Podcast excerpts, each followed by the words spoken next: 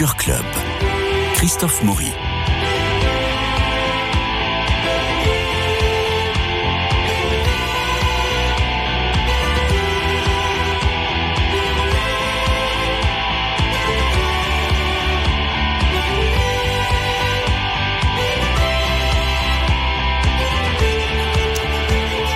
Et ben voilà, bonne année à tous, bonne année Marie-Noël Tranchant, bonne année Dominique Borne, bonne année Bernard.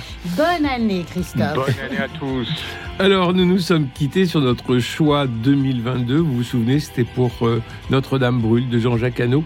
Quel sera le film 2023 Eh ben ce que nous pouvons nous souhaiter, c'est d'abord, et vous souhaitez à tous, c'est tant de surprises, de belles surprises cinématographiques, de, beaux plans, de belles histoires, de beaux personnages, des moments qui nous fassent rêver et qui donnent encore plus de sel à notre vie. Eh bien aujourd'hui nous avons trois films, peut-être quatre d'ailleurs, euh, que nous allons évoquer. Il y a d'abord La Passagère avec une Cécile de France magnifique, faut en convenir. C'est, elle joue le rôle de Chiara qui vit sur une île de la côte atlantique, là où son mari Antoine a grandi. Ils forment un couple heureux, amoureux. Elle a appris le métier d'Antoine, la pêche, et puis et elle travaille à ses côtés depuis 20 ans. Et arrive un Maxence, un nouvel apprenti. Ça va bousculer leur équilibre et les certitudes de Chiara. Le film est de Héloïse Péloquet. On écoute la bande-annonce. 19 ans, je suis tombée amoureuse d'Antoine et j'ai décidé de le suivre sur ce caillou perdu au bout du monde. Ça va? Super Respire Une traversée est déjà cuite. Maxence, notre nouvel apprenti. Salut Quel coup Ouais, ça va très bien. Pivellino. Ça veut dire quoi? Frimeur, ma grand-mère qui m'appelait comme ça. C'est affectueux du coup. Avoue, t'as quelqu'un. Comment ça T'es en couple. Mais pas du tout. Putain, j'ai trop bu, tu m'énerves. Qu'est-ce que je t'ai fait Ouais, tu, tu fais du charme à tout le monde. Je veux pas que tu fasses ça avec moi. Je fais rien avec toi. Je fais rien. Mais t'as bonne mine,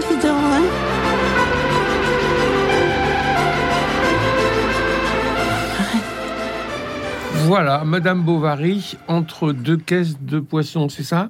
Bernard Medioni C'est un petit peu ça, et c'est encore un film français qui tient sur l'interprétation, mais malheureusement que sur l'interprétation. Vous avez en effet Cécile de France et Félix Lefebvre qui avaient été révélés par François Ozon dans Été 85, qui, qui donnent à tout cela beaucoup de densité et de véracité. Ce qui est bien montré, c'est la rumeur et ses dévastations qui bénéficient, ici d'une belle description et qui montrent les, ravages justement de ce que peut faire cette, cette rumeur. Malheureusement, on ne s'y attarde pas suffisamment. D'autant qu'on est sur une île. On est sur une île et ça justement, la, la rumeur, elle court, elle court et elle fait beaucoup de dégâts. Mm. Il y a un goût pour le romanesque qui est plutôt agréable avec ses bains de minuit, sa maison abandonnée, sa fuite irréfléchie. Ça, c'est vrai que c'est séduisant, mais le goût du romanesque, on aurait pu en tirer davantage parti. Et il y a un dépaysement qui est là. Vous parliez à l'instant, Christophe, d'une île. Oui, il y a un dépaysement, mais on, ça fait penser une version de Mourir d'aimer avec Ali Girard en front de mer. Mais- Et puis, bah, tout ça manque quand même, là encore une fois, manque de, de corps, si j'ose dire. Euh, ça, les dialogues sont ordinaires, voire valétudinaires. Le long métrage, faute de vitalité et d'acuité, peine à commencer, ça met un temps infini à démarrer. La réalisation se résume, je sais que c'est un premier long métrage, mais se résume quand même à des gros plans insistants et un, et un traitement assez ronronnant. Et puis on est indéniablement dans un film français parce que vous avez une scène de volupté qui se voudrait pleine d'ardeur et dans le coin de l'image vous avez un aspirateur. Euh, L'épilogue, vous avez un bouleversement et ça se termine sur quoi? Ça se termine sur une gaufre Dominique- dodue et dorée Dominique face pas à la mer. Dominique Borde Et- n'a pas l'air on d'accord du tout. Oh, oh, mais c'est très bien qu'on ne soit pas d'accord. Euh, la scène de mariage est bien vide, même si on a plaisir à réentendre Colmy interprété par Blondie. Alors je dirais ici pour conclure que ici la mère n'a ni goût ni mouvement et le spectateur d'assister à l'enterrement des salines. Voilà, Dominique Borne. Oui, non, je suis pas, je suis pas d'accord du tout, parce que pour moi, le film, c'est d'abord un portrait de femme, une femme libre qui décide envers et contre tous. Et ça tout tourne autour de, de, de Cécile de France, qui est formidable dans le film, qui est vraiment très bien. hein. Elle est mariée, amoureuse d'un pêcheur, et puis à cause d'un jeune, d'un jeune stagiaire qui vient, d'un jeune apprenti, qui est beaucoup plus jeune qu'elle, elle, elle- va douter, et puis elle va s'embarquer dans une liaison. Mais Pasolini nous avait raconté ça déjà. Oui, oui, mais c'est fou, c'est illogique, mais elle va aller au bout de cette liaison. Et c'est ça qui est peut-être intéressant, c'est que il n'y a pas de calcul, il y a du désir sans doute, mais euh, elle- elle, est- déterminée. Et on montre une femme déterminée, une femme qui choisit. Et, et qui va aller même contre son couple alors qu'elle a un mari assez idéal. Bon, c'est surtout ça le film. Alors c'est vrai qu'il y a un décor, euh, mais euh, c'est une femme qui, qui décide, qui est une passagère de la vie finalement. Et cette passagère s'arrête sur quelque chose, sur quelqu'un. Alors, alors qu'elle sait très bien que cette liaison ne va pas durer. Bon, c'est limité dans le temps. Alors, bien sûr, il y a les autres aussi, mais elle, brave tout ça. Hein, elle s'arrête. Et elle repart sans heure, sans calcul. Et tout tient su- sur, sur le personnage de Cécile de France, qui est à la fois séduisante déjà, décidée, têtue, rebelle, pardon, et qui est instinctive et courageuse, mais surtout courageuse, parce qu'elle va quitter son mari pour une aventure qui n'a pas, qui n'aura pas de suite finalement. Elle est, elle est, voilà. c'est- Je crois que c'est un film de femme sur une femme qui décide, et c'est assez beau. Et, et le personnage de Cécile de France est intéressant pour ça. Puis il y a le décor, bien sûr. Et alors, vous avez remarqué l'éclairage? C'est-à-dire qu'elle, elle est toujours éclairée Hmm. pour qu'elle reflète la lumière. Oui, oui. Elle est au milieu de personnages, elle est au milieu de caisses de poissons, elle est dans un hangar, oui. et euh, il y a un... il Y a, Ah, mais elle, sais- est, elle, est, elle est le centre du film. Ah oui, oui, mais alors, indiscutablement. le- je trouve que le, oui. le, le- le Mm. projecteur est quand même très, très, très, très présent. Euh, Marie-Noël Tronchant. Oui, mais c'est c'est bien ça. Oui, Elle ça. reflète la lumière. En fait, c'est un. Elle n'a rien à voir avec Madame Bovary parce que c'est un personnage euh, très solaire. Euh, Elle va bien. Mm. Elle s'entend bien avec son mari. Elle, elle fait un travail avec lui. Elle partage euh, cette vie de, de pêche Dure, ouais. euh, dure, mais qui lui plaît. Elle a, elle a Mm. un côté très, très physique, très, très euh, lié à la nature, euh, spontané. fant- Donc, c'est quelqu'un qui va bien, ce qui est assez rare euh, au cinéma où on part souvent justement les, les aventures. C'est parce que quelque Oui. chose ne va pas, va mal, et que on cherche autre chose. Là, pas du tout. Elle est heureuse avec son mari, elle est épanouie et elle trouve simplement quelque chose d'inattendu qui, qui illumine encore plus sa vie, euh, un autre aspect de sa vie. Et elle n'y pense pas au début, bien qu'on sente que l'attirance assez rapidement, c'est un film qu'on peut dire sans surprise, mais c'est la manière de raconter Bien qui sûr, est juste. bien sûr. Euh, on voit bien qu'ils vont vers cette attirance. euh, parce que lui, cet apprenti, on a dit que c'était un apprenti, mais c'est un apprenti qui vient d'un milieu très bourgeois, qui est un garçon, un adolescent très cultivé. Et donc, il y a ce décalage entre eux qui est qui, qui les- qui l'intéresse, elle. Mm, mm, aussi. De- elle- il lui permet d'exprimer des choses ou de jouer avec des aspects d'elle-même qu'elle ne connaissait pas. Donc, c'est un côté, euh, comme l'a dit Dominique, je suis d'accord avec lui et c'est ce que j'aime dans ce film et dans ce personnage, sans calcul. Mhm. Ça, c'est vraiment euh, euh, assez rare, je trouve. Alors, par ailleurs, c'est bien raconté. euh, dans un esprit réaliste, euh, sans, sans Sans manière. Oui, ça, oui. Euh, oui, Bon. que, que j'aime bien parce que. euh, Non, c'est voilà. C'est un des films de Cécile de France qu'il faudra garder. Ben, Oui, pour elle, pour pour elle, elle, et puis Ouais. D'abord. c'est une histoire banale, mais pas traitée d'une façon banale, Non. parce que l'histoire, elle est classique, on l'a vu Ouais. dans des dizaines de films, des centaines. euh, Mais il y a autre chose. d'abord tout l'univers de, de l'île, de la Mm. pêche. euh, y a, ça rappelle les films de Samuel Collardet, qui est un réalisateur très intéressant, un réalisateur franc-comtois qui avait fait un film d'ailleurs euh, nommé L'apprenti, et puis un autre film plus récent en 2015, Tempête, qui se passait sur une île et qui était l'histoire aussi d'un pêcheur et d'une famille. Enfin, de- Donc c'est- c'est bien fait, c'est réaliste. Alors ce qu'on peut reprocher s'il le faut vraiment au film. Non, mais on n'a pas envie de reprocher. Non, mais se dire qu'il est un peu euh, sans arrière-plan. Voilà, Mhm. tout est là sur l'écran, Mhm. tout est dit, il n'y a rien à chercher d'autre. Voilà, on s'arrête là. Mais c'est Mais très bien fait et bien dit et bien exprimé. C'était La. Passagère euh, de Héloïse Péloquet avec Cécile de France, Félix Lefebvre et Grégoire Mont-Saint-Jean. Et maintenant, je vous propose que nous partions en Italie en 1609. En 1609, le pauvre Caravage est accusé de meurtre. Il a fui Rome, il s'est réfugié à Naples. Il est soutenu par la puissante famille Colonna. Alors le Caravage tente d'obtenir la grâce de l'Église pour revenir à Rome.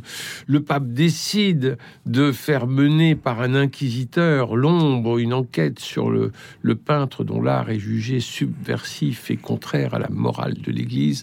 On écoute tout de suite la bande-annonce. Mi hanno ordinato di pentirmi. Ma io non so di che pentirmi. E non voglio pentirmi. La Chiesa non è pronta. Vi chiedo pertanto di sondare in nome di Cristo. Per la croce Abbiamo deciso di affidare il destino di Caravaggio e per la spada. quattro anni fa. Si è macchiato di un grave delitto. Condannato al taglio della testa, fuggì da Roma. Ed ora prospera in Napoli, nei palazzi della marchesa Costanza Colonna. Tu e voi tutti dell'Accademia intera non avete occhi per vedere quel che ho ritratto. Ma io non vi sfido. Non vi vedo! Amava dipingere il vero. Che cos'è il vero? Che ti preme di tanti Cristi in croce? Che vorrei fissarveli qui. Chi siete? I miei uomini mi chiamano l'ombra. Grazie alla mestria del Caravaggio sono diventata la madre di Dio. Una che vende la propria carne. Voglio avvicinare il divino all'uomo. Talento unito alla perversione. Voi conoscete le volontà del Papa sulle immagini sacre e profane? La volonté del papa. Je peux pas dire que l'Église en sort très grandie de ce film. Non, non, Hein. Mais bon, euh, Isabelle Huppert est dans la famille Colonna, une femme extraordinaire de, de puissance et de et d'autorité. Qu'en avez-vous pensé, euh, Marie-Noël Tranchant, de ce Caravage? Euh, mitigé. Je trouve que c'est un film euh, qui commence bien, intéressant euh, au début et la fin, est, la deuxième partie est beaucoup trop grandiloquente et répétitive, donc c'est décevant. Mais le début a une intensité dramatique, le principe de cette enquête. euh, avec un personnage, une sorte de, commissaire. euh, il n'est pas du tout dit que c'est un inquisiteur, une, une espèce de d'envoyé du pape pour c'est un enquêteur pour euh, voir si Caravage, qui est condamné à mort, mérite d'être euh, gracié. Donc ça se passe en, on commence en 1609 et hum, on va remonter dans le temps, et, hum, parcourir la, formation de, Caravage, son succès d'artiste à la fois populaire et recherché par des euh, collectionneurs très raffinés. On plonge donc dans la Rome euh, plébéienne, violente, où il vit au milieu des joueurs, des prostituées, des et qu'il prend pour modèle. Oui, dans les quartiers pauvres, hein. Dans les quartiers pauvres et dans ces- alors ce, ce point, les quartiers pauvres, c'est un point intéressant, Christophe, parce que ça, le film le montre bien. La préoccupation et c'est en même temps le point litigieux. Il prend pour modèle des des, des- des gens de mauvaise mœurs de ces quartiers pauvres. Et il les prend pour modèle euh, pour des raisons chrétiennes. Il veut s'y intéresser, il le dit. euh, à un moment, il y a J'aime les pauvres.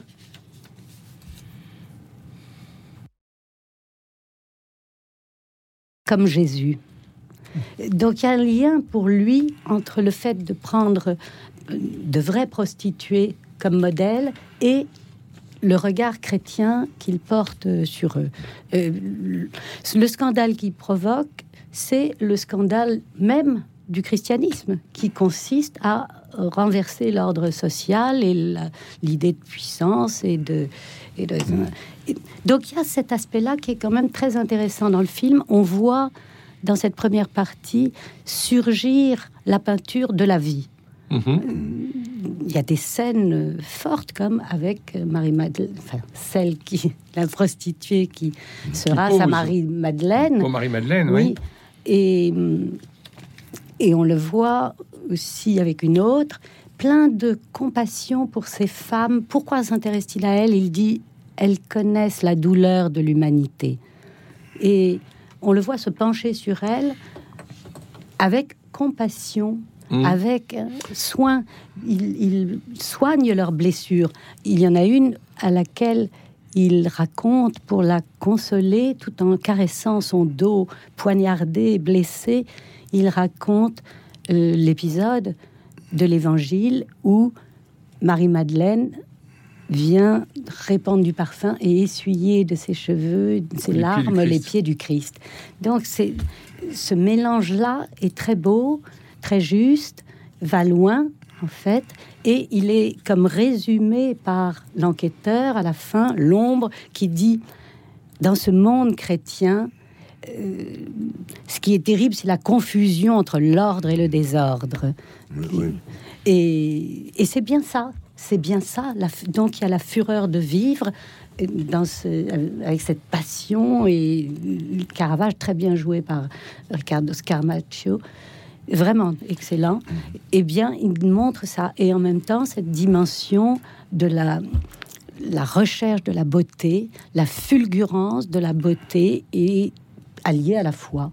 Alors vous disiez en vous disiez en entrée de jeu que c'était un film un peu décevant, que le début est, est formidable, Voilà, mais ça, il y a mais, cette intensité mais à vous entendre, mais à vous entendre, Marie-Noël Tranchant, on a quand même très très envie d'y aller parce que euh, on a plus, euh, un- on a moins un, un- un Caravage esthétisant qu'un Caravage humaniste. Oui, oui, il y a cette dimension-là, cette, il, il empoigne Cette la vie. oui, il absolument. empoigne la vie Oui. et on sent qu'il a été complètement imprégné de l'évangile euh, par euh, d'ailleurs euh, la, la comtesse Colonna qui le protège toujours, qui est jouée par Isabelle, Isabelle Huppert. Huppert. Malheureusement, oui, la mise en scène dans la dernière partie Ouais. est- devient Ouais. beaucoup plus banale. Il, répétit, les scènes sont répétitives et il y a une grandiloquence. euh, il aurait dû terminer euh, beaucoup plus tôt. son film. Ça manque de théâtre. Dominique Borne. Oui, li- bah, il est- le, le film se veut à l'image de la vie de- du Caravage. hein. Il y a, il y a pas- on est entre stupre et violence euh, de cet artiste qui, plongé dans les abysses de la société, peut retrouver les modèles d'une peinture sacrée, de, de- de ces modèles, justement. C'est, euh, il y a le bruit, la fureur, l'ordre et le désordre. L'ordre, c'est l'Église qui est foquée et qui, qui fait enquêter sur lui, puisque tout le film est mené par l'enquête de, de l'ombre, Louis, joué par Louis Garrel, qui va essayer de, de comprendre et qui va, qui va pas le comprendre, en fait, qui est là pour le condamner plutôt. Donc c'est assez. euh, moi, ça m'a un petit peu gêné parce qu'on est on est vraiment. D'abord, le film est toujours en mouvement, ça bouge beaucoup. C'est tout le temps, c'est tout le temps. Non, c'est très sombre, toujours en mouvement et euh, très violent. Euh, très sexuel aussi, puisque ça, ça a de l'importance pour, pour Caravage. Je ne sais pas si on voit pas tellement les peintures du Caravage. Ça, ça m'a déçu aussi, Mhm. parce que ça, c'est on n'est pas, on aurait pu avoir le reflet de sa peinture. Là, on ne l'a pas. On a un personnage. On, on pourrait parler de quelqu'un d'autre finalement. C'est ça qui m'a gêné. Et puis ce mouvement perpétuel du film qui est très, qui est très violent. qui- c'est là où je dis que ça manque de théâtre. C'est-à-dire qu'on aimerait, on aimerait un plan large, tranquille, qui ne bouge pas, et à l'intérieur que les personnages évoluent et, euh, et, euh, et correspondent. Mm. Mais là, on a, on a une caméra qui est autoritaire, c'est-à-dire qu'on nous, on nous dit ce qu'on doit voir, Oui, on nous on, balade. on- on nous balade en nous montrant, voilà le détail qu'il faut voir. Et ben non, pardon, sur une toile de, ta- euh, de Caravage, j'ai envie, moi, de traîner sur autre chose. Et dans ces, dans ces scènes, euh, et notamment, il y a des scènes de cours et puis il y a des scènes de violence, où alors on, on- on- on nous pointe, mais comme si on nous mettait le nez dedans, si vous voulez. Euh, non, laissez-nous euh, laissez-nous respirer, laissez notre œil respirer. C'est trop directif. Et ça, c'est c'est malheureusement le. le- Oui, d'accord, c'est un, c'est un, c'est un méfait du cinéma euh, contemporain et sur le, le- les, les films historiques comme comme le Caravage. euh, ben ça passe plus quoi. Euh, Bon, eh bien, euh, nous, donc, euh, donc Caravage, on y va, on n'y va pas? On peut y aller, mais moi j'étais un peu déçu. oui. Oui, oui, c'est un peu décevant, c'est sûr. Ouais. Ça ne- Et c'est dommage parce que l'affiche est belle, parce Oui. que le- la photographie est belle. Puis le thème est beau. il y a Parce Et parce qu'il y a des choses intéressantes. Parce que quand le même, thème est beau. Eh oui, À piocher dedans. oui. Bon. Euh, alors, autre, euh, autre film, Gotland. Sur la foi aussi. Là. Voilà. Alors, Gotland, nous n'avons pas la bande-annonce. Euh, nous sommes en Islande, c'est ça? Oui, c'est quelqu'un a- qui va de l'Islande au du Danemark, du Danemark en Islande voilà. et qui va euh, devoir euh, porter sa croix. Et en Oui. fait, plus il va, plus il va passer d'épreuves, euh, plus il va rentrer dans euh, le royaume du péché finalement et de Mm. et de l'im- l'im- l'impossible salut. Enfin, euh, Dominique, allez. Oui, ah non, moi, finalement, c'est peut-être mon préféré des, des- des trois films, hein, je crois Mm, aussi. oui. Marie-Noël aussi, je crois. Non, parce que son- on voit ce prêtre qui suit un itinéraire qui est pour construire une église. Il doit construire une église dans un petit village. Il, il vient du Danemark. Il vient hein. du Danemark, là, vers, vers l'Islande. Donc c'est un voyage. On voit d'abord les exigences de la foi qui, qui affrontent les exigences de la nature. Et euh, la rivière, il y, a une, il y a une très belle vue sur un, un volcan en éruption, par exemple, à un moment. Euh, il y a tout ça, la foi, la persévérance, l'obstination et la lutte. Qu'est-ce que c'est que la foi, sinon la persévérance, la lutte? Et c'est un chemin de croix, c'est vrai. Euh, vous l'avez dit, et c'est aussi un parcours initiatique, son Oui, voyage. C'est surtout ça. hein. Moi, j'ai pensé à Dreyer dans la première partie du film. Puis alors après, quand il arrive dans le village, ben là où il doit affronter l'animosité des hommes, l'incompréhension, la haine, et qui, qui va le mener très loin. Et là, j'ai pensé plutôt au, au journal d'un curé de campagne de Bernanos. Oui. Là, on y pense. Et euh, donc, il y a vraiment ces deux, ces, ces deux, ces deux visions. Il va, il va au bout du sacrifice, il va au bout de sa rédemption. Donc, c'est dur, c'est âpre, c'est violent, c'est très long. C'est un film qui dure deux heures et demie. Mais malgré tout, il y a quelque chose. Il nous dit quelque chose qui est assez beau. Il y a des paysages magnifiques, très dénudés, très. Voilà. C'est un homme qui va vers sa mort et sa rédemption, finalement.